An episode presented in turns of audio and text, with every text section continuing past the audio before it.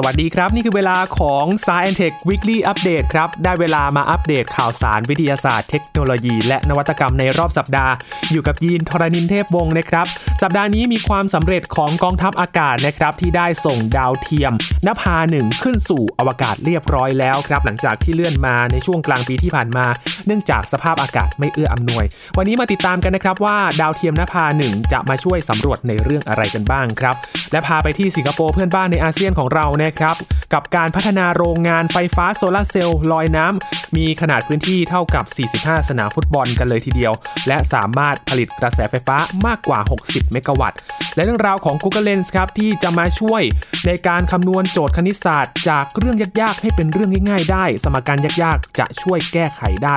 และ Google Lens นี้จะมีวิธีการคำนวณอย่างไร เดี๋ยวมาติดตามกันนะครับ และ AI ครับที่จะมาจำลองการแข่งขันเทนนิสระดับโลก หลังจากที่ช่วงโควิด -19 ที่ผ่านมานั้นไม่สามารถจัดการแข่งขันได้นะครับ AI นี้ก็เลยช่วยเปิดประสบการณ์ใหม่ในการแข่งขันเทนนิสระดับโลกกันเลยทีเดียว ทั้งหมดนี้ติดตามได้ใน Science Tech Weekly Update ครับ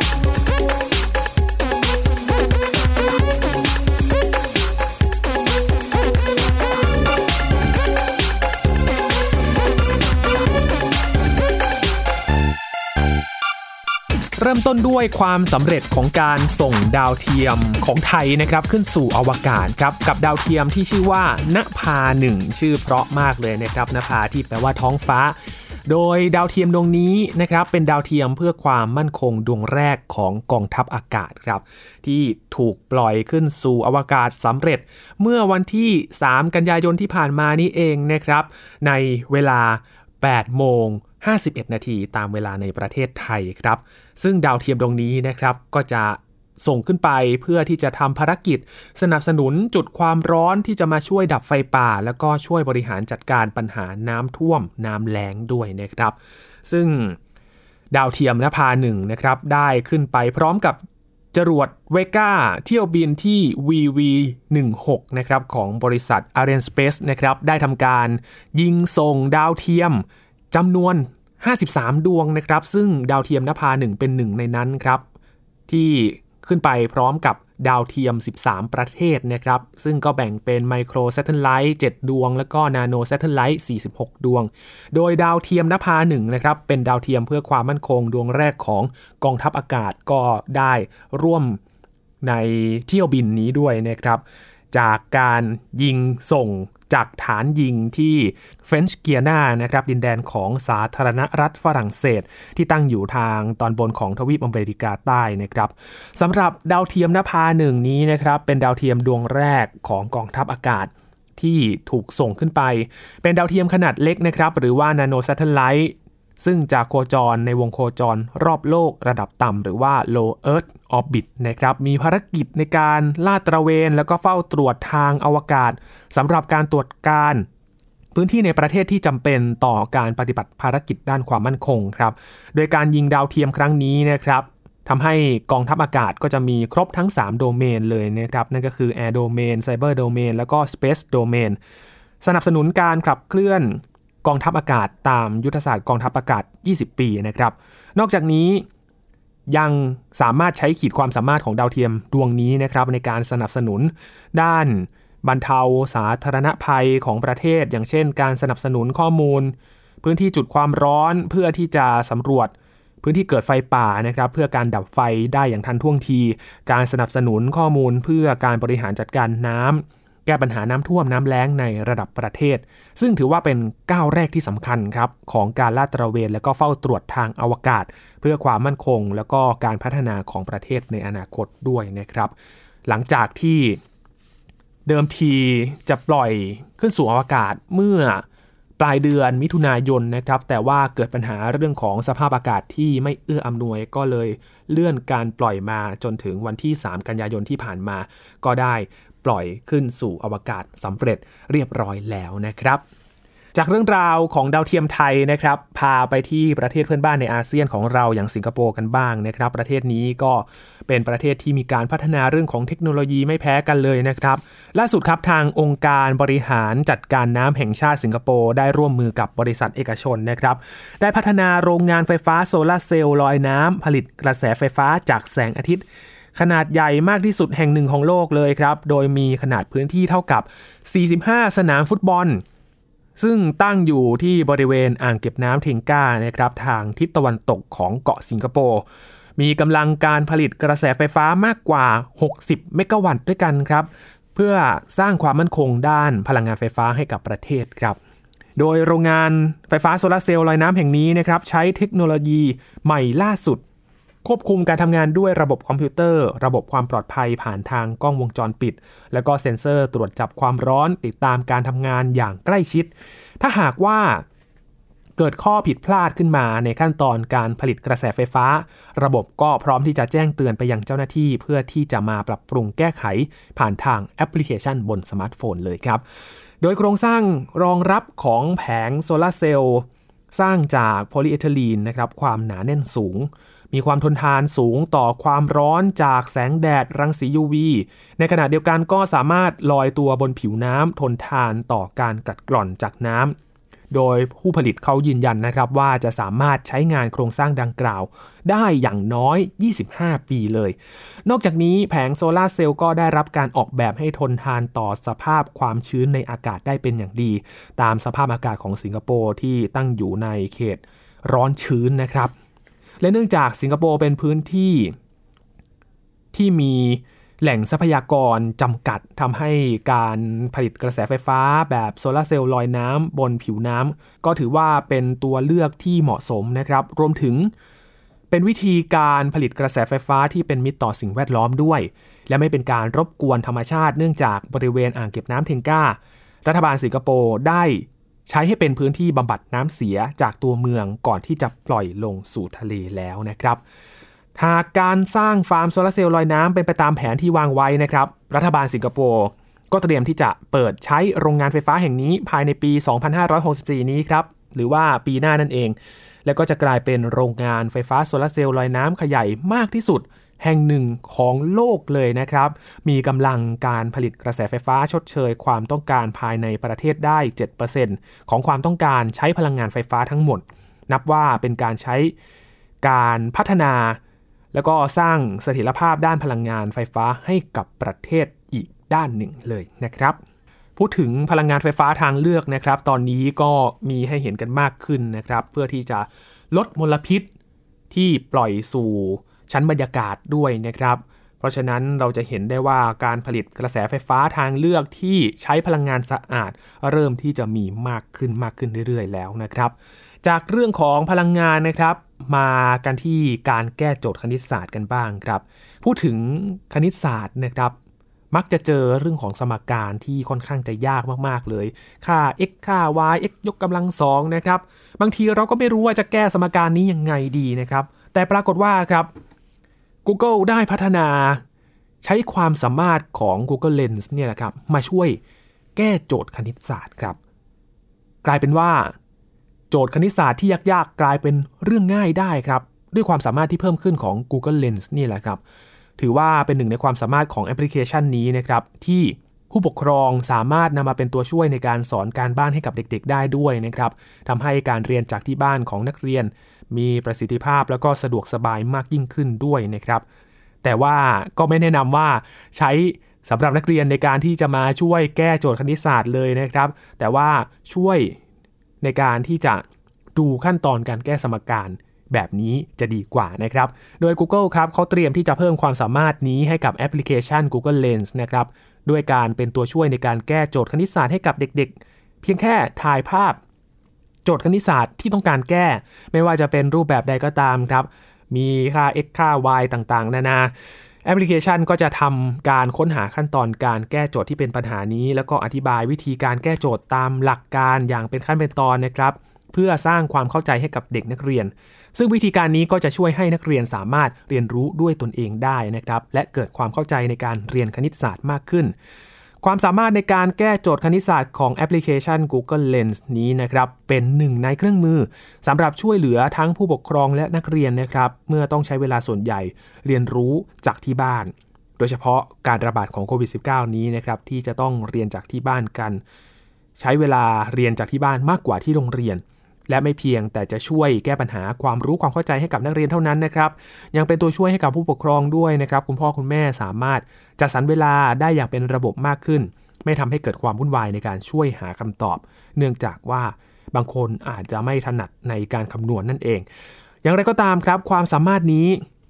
ยังอยู่ในขั้นตอนการพัฒนาอยู่นะครับ โดยยังไม่มีกำหนดการเปิดตัวที่แน่นอน แต่ก็คงไม่นานเกินรอสำหรับเทคโนโลยีนี้ครับที่จะมีประโยชน์ ทั้งในสถานการณ์การระบาดของโรคที่เกิดขึ้นนี้นะครับ ก็ย่อมมีความจำเป็น เหมือนเป็นตัวเร่งครับทำให้พัฒนาสร้างสารรค์ผลิตภัณฑ์ที่สร้างประโยชน์ให้เกิดขึ้นโดยเฉพาะด้านการศึกษานะครับ เพราะว่าการแก้โจทย์คณิตศาสตร์ก็ไม่ใช่เป็นเรื่องง่ายสำหรับทุกคนนะครับ แต่ก็ไม่ใช่ทุกคนที่จะแก้ปัญหานี้ได้ โดยเฉพาะเมื่อต้องมาช่วยเด็กๆทำการบ้านแล้วย่อมไม่ใช่เรื่องง่ายนะครับ การเพิ่มความสามารถในการทำงานให้กับแอปพลิเคชัน Google Lens ก็เป็นตัวช่วยหนึ่งที่สำคัญนะครับที่จะช่วยแก้ปัญหาให้กับผู้ปกครองได้เป็นอย่างดีเลยครับ เป็นการใช้เทคโนโลยีนะครับมาช่วยในการ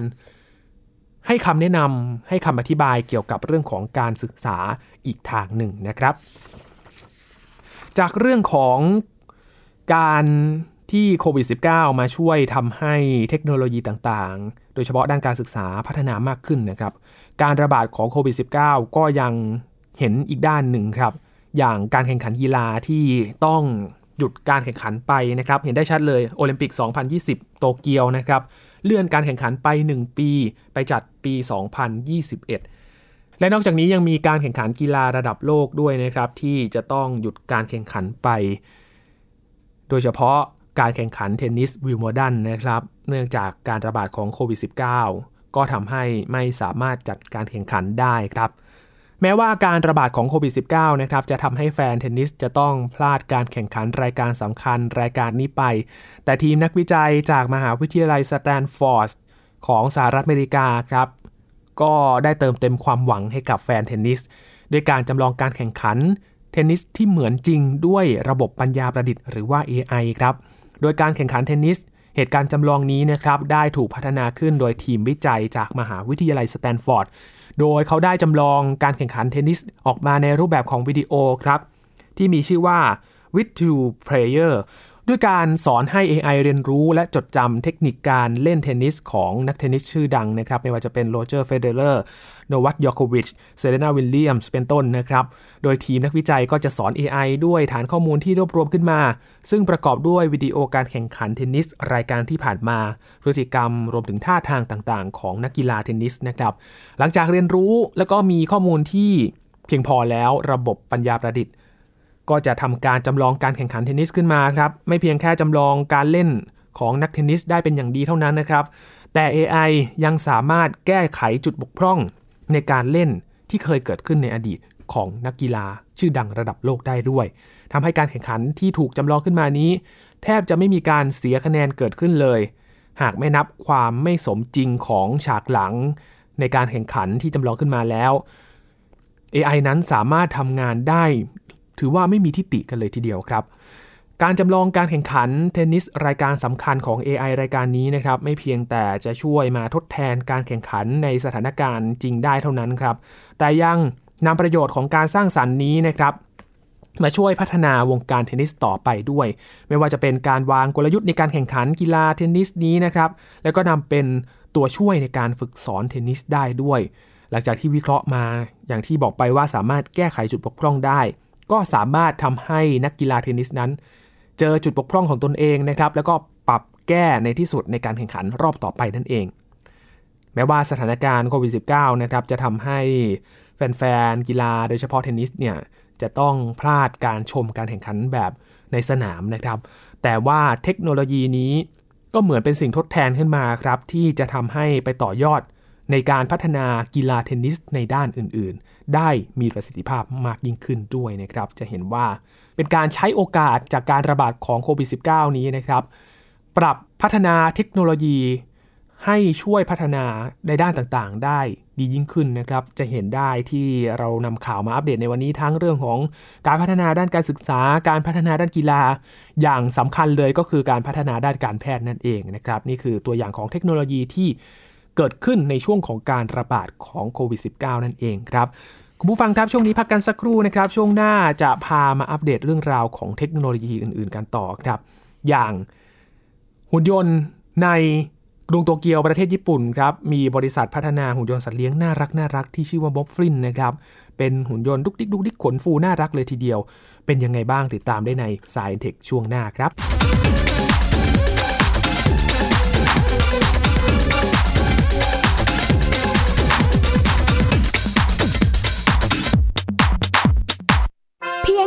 สมาร์ทโฟน ก็ฟังได้ไทย PBS Digital Radio สถานีวิทยุดิจิทัลจากไทย PBS เพิ่มช่องทางง่าย ๆ ให้คุณได้ฟังรายการดีๆ ทั้งสดและย้อนหลัง ผ่านแอปพลิเคชันไทย PBS Radio หรือ World Wide Web ไทย PBS Radio com ไทย PBS Digital Radio infotainment for all มากกว่าด้วยเวลาข่าวที่มากขึ้น จะพัดพาเอาฝุ่นออกไปได้ครับ มากกว่า ให้คุณทันในทุกสถานการณ์ ตามที่กฎหมายดังกล่าวกำหนดเอาไว้ มากกว่ากับเนื้อหาเที่ยงตรงรอบด้านนำมาใช้ในคดีเมาแล้วขับ มากกว่าในทุกทางออกของสังคม ป้องกันไม่ให้ปัญหาเกิดขึ้น มากกว่ากับข่าวรอบวันในทุกมิติ เครนก่อสร้างเกิดอุบัติเหตุขึ้น มากกว่าด้วยการวิเคราะห์ที่ตรงจุด ความพยายามของภาครัฐที่จะแก้ปัญหา และมากกว่ากับทีมข่าวมืออาชีพ ข่าวไทย PBS ให้คุณได้มากกว่า ที่คุณอย่ามาถามอะไรที่ search เจอใน Google เออ ถามกูรูในสิ่งที่ Google ไม่มี t c a s คีย์เวิร์ดสำคัญเลย ครับ TCAS คือระบบการคัดเลือกค่ะ ดังนั้นถ้าเราบ่นกันเรื่องของการสอบที่ซ้ำซ้อน มันไม่ได้เกี่ยวโดยตรงกับ TCAS อ๋อ เราไปโทษ TCAS เขาไม่ได้ไม่ได้ เพราะเขาไม่ใช่ข้อสอบ ถูกต้อง TCAS คือระบบการคัดเลือก อยากให้ฟังจะได้รู้จากกูรูด้านการศึกษา โดยนัทยาเพชรวัฒนา และวรเกียดนิ่มมาก ในรายการทีคุณทีแคสทุกวันเสาร์ 16 นาฬิกา ทางไทย PBS Digital Radio ฟังสดหรือย้อนหลังทางแอปพลิเคชันไทย PBS Radio และ w w w t h a i PBS Radio com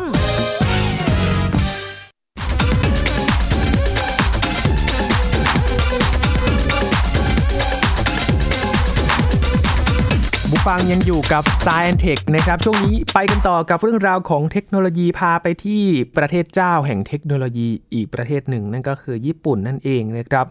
ปรากฏว่าบริษัทที่นั่นครับ มีการพัฒนาหุ่นยนต์สัตว์เลี้ยง น่ารักน่ารักนะครับ อยู่ในกรุงโตเกียวประเทศญี่ปุ่นครับ เป็นหุ่นยนต์ภายนอกนะครับ จะดูเหมือนสัตว์เลี้ยงขนฟูน่ารักน่ารักมาก ๆ เลยครับ เหมาะที่จะเป็นสัตว์เลี้ยงสำหรับครอบครัวมากเลยทีเดียว และความสามารถพิเศษของเจ้าหุ่นยนต์ตัวนี้นะครับก็คือการแสดงอารมณ์ และความรู้สึกได้ด้วยตนเองด้วยนะครับโดยผ่านเทคโนโลยีปัญญาประดิษฐ์หรือว่า AI จึงทำให้มีความคล้ายกับสัตว์เลี้ยงที่มีชีวิตเลยครับหุ่นยนต์ตัวนี้ชื่อว่าโมฟลินนะครับเป็นหุ่นยนต์สัตว์เลี้ยงขนาดเล็กที่มีอารมณ์ และความรู้สึกเป็นของตัวเอง สามารถเปลี่ยนแปลงอารมณ์ได้ตามการดูแลของผู้เลี้ยง ด้วยเทคโนโลยีของระบบปัญญาประดิษฐ์ ทำให้หุ่นยนต์สัตว์เลี้ยงตัวนี้นะครับสามารถพัฒนาความรู้สึกต่างๆ ได้ โดยการซึมซับจากการมีปฏิสัมพันธ์กับผู้เลี้ยงเองทำให้เจ้าหุ่นยนต์มูฟฟินแต่ละตัวนะครับก็จะมีความแตกต่างกัน ขึ้นอยู่กับการเรียนรู้จากสิ่งแวดล้อมที่หุ่นยนต์แต่ละตัวได้รับเป็นพิเศษที่มากกว่าหุ่นยนต์สัตว์เลี้ยงทั่วไปนะครับพูดถึงเหมือนน้องหมาเลยนะครับ เวลาถ้าเราเลี้ยงดูแบบไหนนะครับลักษณะนิสัยก็จะเป็นแบบนั้นตามที่คนเลี้ยงให้การดูแลนั่นเอง โดยภายในของตัวหุ่นยนต์ตัวนี้นะครับประกอบไปด้วยอุปกรณ์จำนวนมากครับไม่ว่าจะเป็นระบบเซ็นเซอร์ที่ช่วยในเรื่องของการสัมผัส ไมโครโฟนที่ใช้ในการเปล่งเสียงสื่อสารกับผู้เลี้ยง ระบบบลูทูธแล้วก็แบตเตอรี่ที่สามารถชาร์จซ้ำได้ และด้วยเทคโนโลยีปัญญาประดิษฐ์นี้นะครับก็ทำให้เจ้ามดฟลินนี้ สามารถบำบัดความรู้สึกของผู้เลี้ยงที่ต้องการสัมผัสจากสัตว์เลี้ยง และได้สัมผัส ขนที่อ่อนนุ่มนะครับ ขนฟูแบบนี้นะครับได้ แล้วก็ได้มีปฏิสัมพันธ์เหมือนสัตว์เลี้ยงที่มีชีวิตเลยครับ ลักษณะภายนอกอย่างที่บอกไปนะครับ มีขนหนานุ่มคล้ายกับสัตว์หลาย ๆ ชนิดรวมกันเลยนะครับทำให้ไม่สามารถระบุได้ว่ามันจะใกล้เคียงกับเจ้าตัวอะไรมากกว่านะครับ ฟูฟูเอ๊หรือว่าจะเป็นกระต่าย หรือว่าเป็นหนูแฮมสเตอร์ดีหรือว่าจะเป็นน้องหมาหรือว่าน้องแมวดีนะครับ แต่ว่าลักษณะภายนอกดังกล่าวเนี่ยสามารถ เชื่อได้ว่าเอาชนะใจผู้เลี้ยงได้ตั้งแต่แรกเห็นเลยนะครับ จะบอกว่าพอไปดูวิดีโอตัวนี้นะครับโหสะดุดตามากๆเลยดุกดิกดุกดิกน่ารักน่ารักเหมือนสัตว์เลี้ยงกันเลยนะครับสำหรับแผนการในอนาคตของผู้ผลิตรายนี้นะครับที่เป็นบริษัทในกรุงโตเกียวก็คือ การเพิ่มความสามารถให้เจ้ามอฟฟินเนี่ยเป็นมากกว่าสัตว์เลี้ยงของครอบครัว โดยวางแผนว่าจะพัฒนาให้หุ่นยนต์ตัวนี้สามารถอัปเดตซอฟต์แวร์แบบออนไลน์ได้ แล้วก็ตอบสนองความต้องการด้านความรู้สึกของผู้เลี้ยงได้มากขึ้น ความสำคัญของหุ่นยนต์สัตว์เลี้ยงตัวนี้นะครับไม่ได้อยู่ที่ความน่ารักน่าจับหน้าสัมผัสอย่างเดียวนะครับ แต่อยู่ที่การนำเทคโนโลยีครับ ซึ่งปัจจุบันได้ถูกนำมาใช้ร่วมกับเทคโนโลยีปัญญาประดิษฐ์มาปรับใช้เพื่อตอบสนองความต้องการของมนุษย์ ช่วยให้มีความอบอุ่นภายในจิตใจ ได้ด้วยนะครับ ถือว่าเป็นตัวช่วยหนึ่งทำให้คลายเหงาช่วยให้เราผ่อนคลาย ช่วยให้เรานั้น ได้ระบายความรู้สึกได้ด้วยนะครับ ก็สามารถนำมาทดแทนสัตว์เลี้ยงได้เลยนะครับสำหรับสัตว์เลี้ยงที่มีชีวิตสำหรับเจ้าหุ่นยนต์มอฟฟินตัวนี้นะครับ ก็อยากจะให้มาตีตลาดในไทยบ้างนะครับ น่าจะเป็นที่ถูกอกถูกใจไม่น้อยกันเลยทีเดียวครับต่อกันที่เทคโนโลยีอีกเรื่องหนึ่งครับ พูดถึงการสื่อสารนะครับ ตอนนี้ก็ถือว่า มีการพัฒนามากยิ่งขึ้นทำให้การที่เราติดต่อสื่อสารไม่ว่าจะเป็นการโทรศัพท์ ตอนนี้ก็พัฒนามาเป็นการโทรผ่านออนไลน์ ตอนนี้ก็วิดีโอคอลเห็นหน้าค่าตากันได้แล้วนะครับทำให้เรานั้นสื่อถึงกันได้มากยิ่งขึ้น แต่ก็มีการพัฒนาล้ำขึ้นไปกว่านั้นอีกครับ ด้วยการใช้เครื่องฉายภาพโฮโลแกรม ที่เป็นตู้เลยครับ ลักษณะคล้ายกับตู้โทรศัพท์ เป็นผลงานของผู้ผลิตในสหรัฐอเมริกานะครับที่จะช่วยให้ผู้ใช้งานนั้น สามารถสื่อสารกับภาพจำลองของคู่สนทนาที่อยู่ห่างไกล โดยที่ให้ความรู้สึกแบบใกล้ชิดกันมากกว่าที่เคยเป็น เดิมทีเราจะแค่คุยผ่านวิดีโอคอลเห็นหน้าในจอเล็กๆ เท่านั้นนะครับ ปรากฏว่าเขาใช้เทคโนโลยีโฮโลแกรมครับ เห็นเป็นตัวเป็นตนกันเลยทีเดียวครับ คือเห็นลักษณะของคนที่เราคุยด้วย เป็นลักษณะเห็นแขนเห็นขาเห็นทั้งตัวกันเลยนะครับ ไม่ได้เห็นแค่ข้อจำกัดในกรอบสี่เหลี่ยมในโทรศัพท์เท่านั้นแล้วครับ โดยผู้ผลิตเครื่องฉายภาพ3มิติ หรือว่าโฮโลแกรมในนครลอสแอนเจลิสของสหรัฐนะครับ ได้พัฒนาเครื่องฉายภาพ3มิติ ที่สามารถนำไปติดตั้งใช้งานได้ภายในบ้านครับ เพื่อที่จะเป็นช่องทางใหม่ในการติดต่อสื่อสาร โดยผู้ใช้งานสามารถจำลองภาพของคู่สนทนาที่อยู่ในอีกที่หนึ่งนะครับ ให้ปรากฏได้อยู่ตรงหน้า มายืนอยู่ตรงหน้าเลย และสามารถสนทนาโต้ตอบกันได้เหมือนยืนคุยต่อหน้ากันเลยครับ โดยเครื่องฉายโฮโลแกรม มีลักษณะเป็นกล่องสี่เหลี่ยมคล้ายกับตู้โทรศัพท์ที่มีความสูง 2.1 เมตรนะครับ ขนาดความกว้าง 1.5 เมตร และความลึก 600 เมตร การใช้งานเครื่องฉายภาพโฮโลแกรมนี้ ก็เริ่มต้นมาจากผู้ใช้งานที่ฝั่งหนึ่งนะครับ บันทึกภาพด้วยกล้องบนฉากพื้นหลังสีขาว แล้วก็ส่งภาพโฮโลแกรมไปยังอีกฝั่งหนึ่ง โดยภาพจะถูกฉายบนเครื่องโฮโลแกรมทำให้สามารถสื่อสารทั้งสองฝ่ายมีความเสมือนจริงนะครับ โดยความสามารถของเครื่องฉายโฮโลแกรมนี้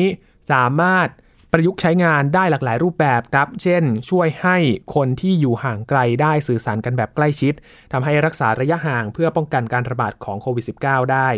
มีประสิทธิภาพมากขึ้นนะครับ นอกจากนี้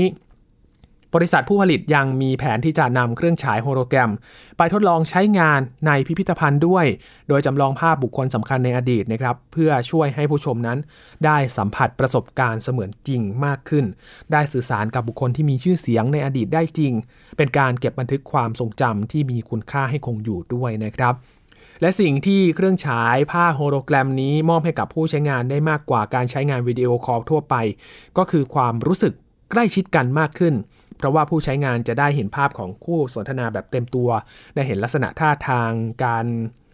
ออกมือออกท่าทางมากยิ่งขึ้นนะครับ จนเกือบจะสัมผัสกันได้จริง